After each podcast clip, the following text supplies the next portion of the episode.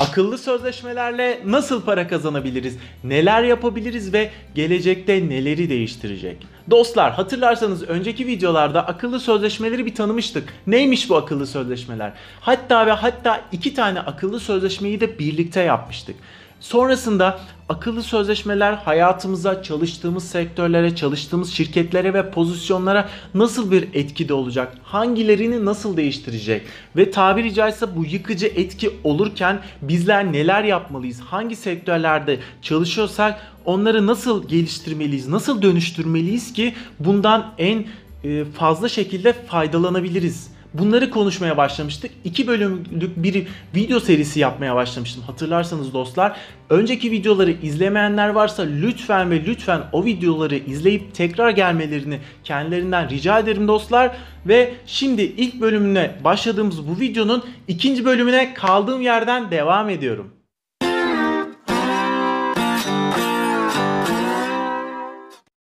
beş Akıllı tedarik zinciri yönetimi. Dostlar, bunu söylediğim zaman aklınıza çok da bir şey uyanmayabilir ki bu çok normal, ama lütfen şunu da bilin. Şu an büyük şirketlerin çoğu harıl harıl bu konuya odaklanmış, bu konuda çalışmalar yapmaya başlamış durumda. Samsung'u, Apple'ı, Microsoft'u, Amazon'u, birçok şirketten bahsediyorum. Zaten bununla ilgili haberleri de ilgili olan arkadaşlar görmüştür. İşte Samsung tüm tedarik zincirini blockchain'e taşımayı planlıyor. Bununla ilgili çalışmalar yapmaya başladı gibi gibi haberler son dönemlerde çokça karşımıza çıkmaya başladı. Çünkü akıllı sözleşmelerle bir ürünün üretimden satışa kadar adım adım hangi aşamada kimin sorumluluğunda, kimin sahipliğinde olduğunu görebiliyorsunuz.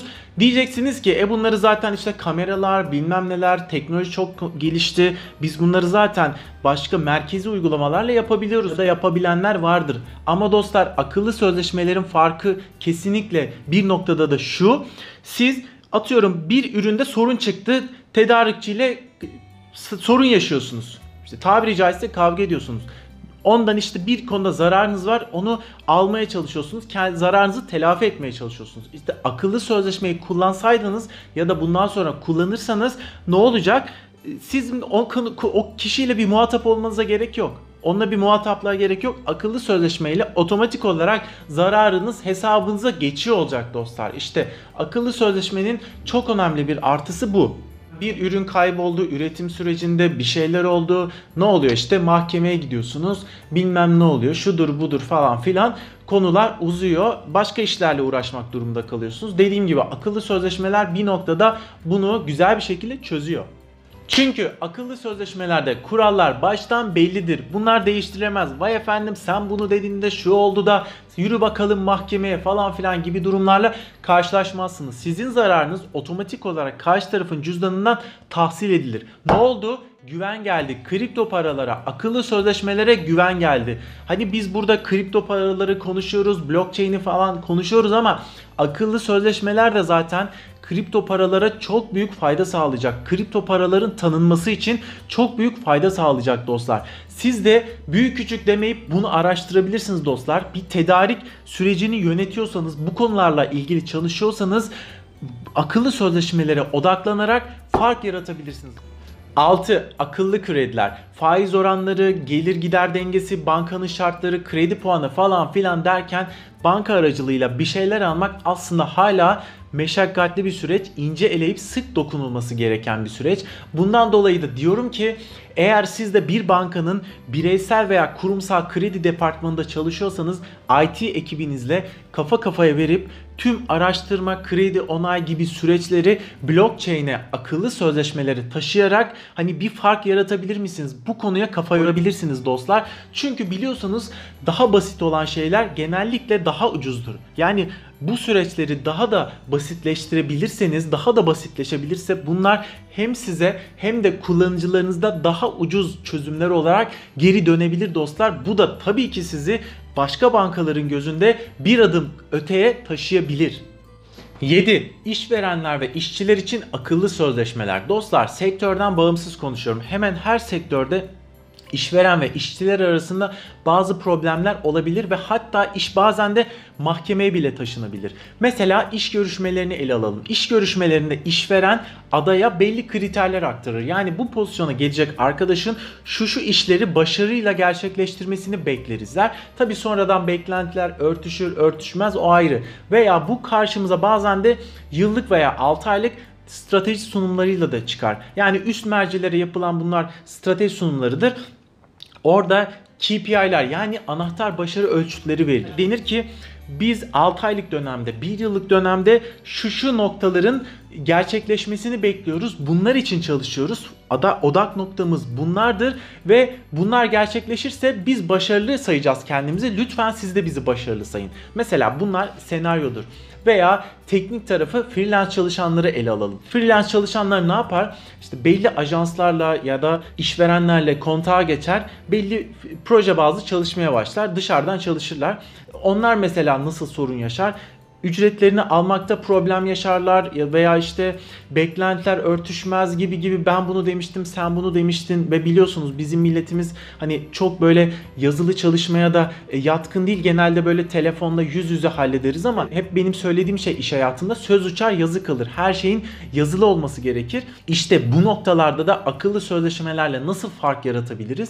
Hani dedik ya baştan kriterler bellidir. Mesela teknik çalışanlar belli projeler yani gerçekleştiği zaman belirlenen bütçenin kendisine transferini sağlayabilir. Baştan bunu bileceği için akıllı sözleşmeler sayesinde rahat bir şekilde, zihni açık bir şekilde çalışır. Ama şu andaki sistemde nasıl? Paramı alabilecek miyim? İşte şöyle mi olacak? Böyle mi olacak? iki ay geçti, üç ay geçti. Bunlar hepsi aslında performansı da olumsuz noktada etkileyen etmen, etmenlerdir. E, kurumsal hayata dönelim. Kurumsal hayatta her şeyin baştan belli olması, hatta ve hatta ne kadar tazminatın ödeneceği bile baştan belli olması süreci şeffaflaştırır. Her noktada herkesin şeffaf olmasını, zihninin berrak olmasını sağlar. Veya prim bazlı çalışanlar, X proje tamamlanınca ekstra prim alanlar da baştan tabii ki akıllı sözleşmelerle yine bunlar belli olacağı için primim yattı, yatmadı, şu oldu, bu oldu gibi durumlardan kendilerini muaf tutarlar. Konuyu şuraya getiriyorum.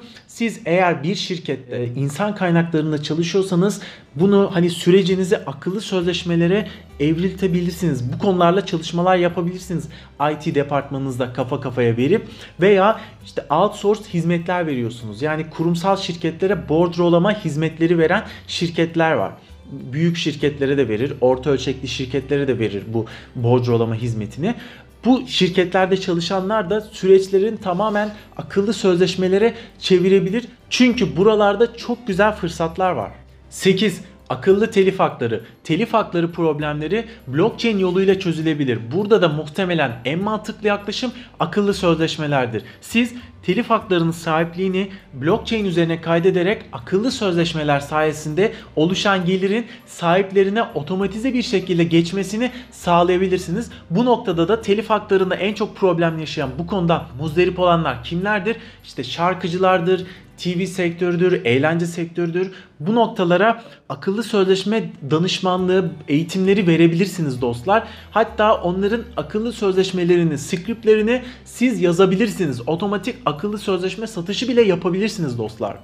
Tabii ki siz süreci iyi bir şekilde kavradıktan sonra. Öte yandan telif hakları problemlerini blockchain üzerinde çözeceğini iddia eden bir de coin girişim var. Bir proje var. PoI adında, hatta Binance'da falan alsat yapılabiliyor. Trading'i var.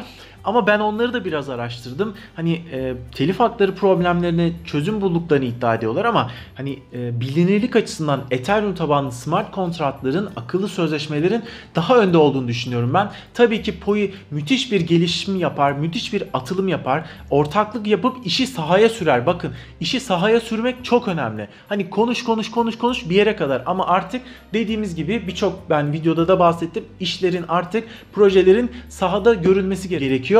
Süreç bu. Eğer bu olmazsa ben akıllı sözleşmelerin, Ethereum tabanlı akıllı sözleşmelerin dediğim gibi daha önde olduğunu düşünüyorum. Peki Eren, iyi diyorsun, güzel diyorsun da biz bu işe nasıl başlayacağız? Biz neler yapmalıyız? Hani dediklerini aklımıza yatıyor. Ben işte buna benzer bir sektörde çalışıyorum. Benzer bir pozisyondayım. İşe hani nasıl başlamalıyım diyorsanız dostlar, bununla ilgili yapmanız gereken akıllı sözleşmelerle ilgili çalışan bir blockchain yazılımcısı, mühendisi bulup senaryonuzu tartışmak. Dostlar, bununla ilgili bir mühendis bulup, bir yazılımcı bulup senaryonuzu tartışın dostlar. Bu hadi tabii ki sizin önünüzdeki engelleri daha net bir şekilde görmenizi sağlar. Hem şirketiniz hem yazılımcınızla akabinde bir araya gelip oluşan hani bu bariyerleri, bu engelleri aşmaya çalışabilirsiniz dostlar. Tabii ki bunu Türkiye'de belki de bulamayabilirsiniz. Hani ben şunu da görüyorum. Blockchain yazılımcısı arayan şirketlere bakıyorum. Bununla ilgili pozisyonlara bakıyorum. Türkiye'de sanırım hiç yok veya çok çok az. Yurt dışına çok fazla. Indeed nokta com'dan bakıyorum mesela. Blockchain manager, blockchain işte yazılımcısı, mühendisi bilmem ne akıyor gidiyor. Başlamış oralarda ama bizde daha yok. İşte bu konuda Türkiye'den bulamazsanız yurt dışından bununla ilgili yazılımcılarla online meetingler yapıp, toplantılar yapıp sürecinizi, senaryonuzu tartışabilirsiniz dostlar. Bu tabii ki işin ilk adımı. Akabinde sorunlarınızı ve bariyerlerinizi aşarsınız, testlerinizi yaparsınız, bir pilot çalışma ortaya koyup patlatırsınız basın bültenini. Türk medyasında, yabancı medyada akıllı sözleşmeyi Türkiye'de ilk kullanan biz olduk veya şu şu sektörde Türkiye'de akıllı sözleşmeyi ilk kullanan biz olduk diye. Bu, bunun çok güzel bir marka değeri var, bir pazarlama değeri var. Güzel pazarlama iletişimi olur, markanızı gençleştirir dostlar. Bunu lütfen dikkate alın. Videoyu toparlayacak olursak, akıllı sözleşmelerle neler yapabileceğinizden bahsetmeye çalıştım. Hangi sektörlere nasıl dokunabilir? Beyin fırtınaları yapmaya çalıştım. Sizin de aklınıza gelen başka fikirler varsa lütfen yorum olarak paylaşmayı unutmayın. Videoyu beğendiyseniz beğen tuşuna basıp sosyal medyada paylaşmayı ve kanalıma abone olmayı unutmayın. Şimdilik kendinize çok iyi bakın. Hoşça kalın. Dostlar selamlar tekrar. Şimdi çekilişlerimize başlıyoruz. İlk çekilişimiz CoinTürk sponsorluğunda geçen hafta başlattığımız ve her hafta olabildiğince farklı farklı hediyelerle devam ettirmeyi planladığımız çekilişimiz dostlar. İkinci çekiliş ise altı Mayıs'ta İstanbul'da gerçekleşecek olan, İstanbul Üniversitesi'nde gerçekleşecek olan C C T Blockchain Summit için şanslı beş kişiye davetiye verecektim dostlar. Bunun çekilişini yapacağız. Şimdi ilk çekilişimize başlıyoruz. Şimdi bakalım bizden hatıra kripto para kazanan şanslı izleyicilerimiz, takipçilerimiz kimler olmuş? İlk kazananımız yirmi altı numara. Bakalım kimmiş? Burak Bıkkan. İkinci kazananımız otuz beş numara. Nurullah Yıldırım. Üçüncü kazananımız otuz üç numara. İlyas Özdemir. Kendilerini tebrik ediyoruz ve hediyeleri CoinTürk tarafından kendilerine yollanacak bilgisiyle ikinci çekilişimize başlıyoruz dostlar. Ve dostlar ikinci çekilişimizde altı Mayıs'ta İstanbul Üniversitesi'nde gerçekleşecek olan C C T Blockchain Summit'e ücretsiz olarak katılacak şanslı beş kişiyi belirliyoruz. Bakalım kazananlar kimmiş? İlk kazananımız on sekiz numara Ali Yiğit Korkmaz. İkinci kazananımız yedi numara Burak Bıkkan. Üçüncü kazananımız dokuz numara Ömer Dinar Aydiş. Dördüncü kazananımız on numara Burak Bıkkan ama geçiyorum. on üç numara Aycan Taskaya. Ve son kazananımız on dört numara İsmail Can Yaşa. Kendilerini tebrik ediyoruz ve kendilerine maille ben davetiyelerine ulaştıracağım. Orada görüşmek üzere, hoşça kalın.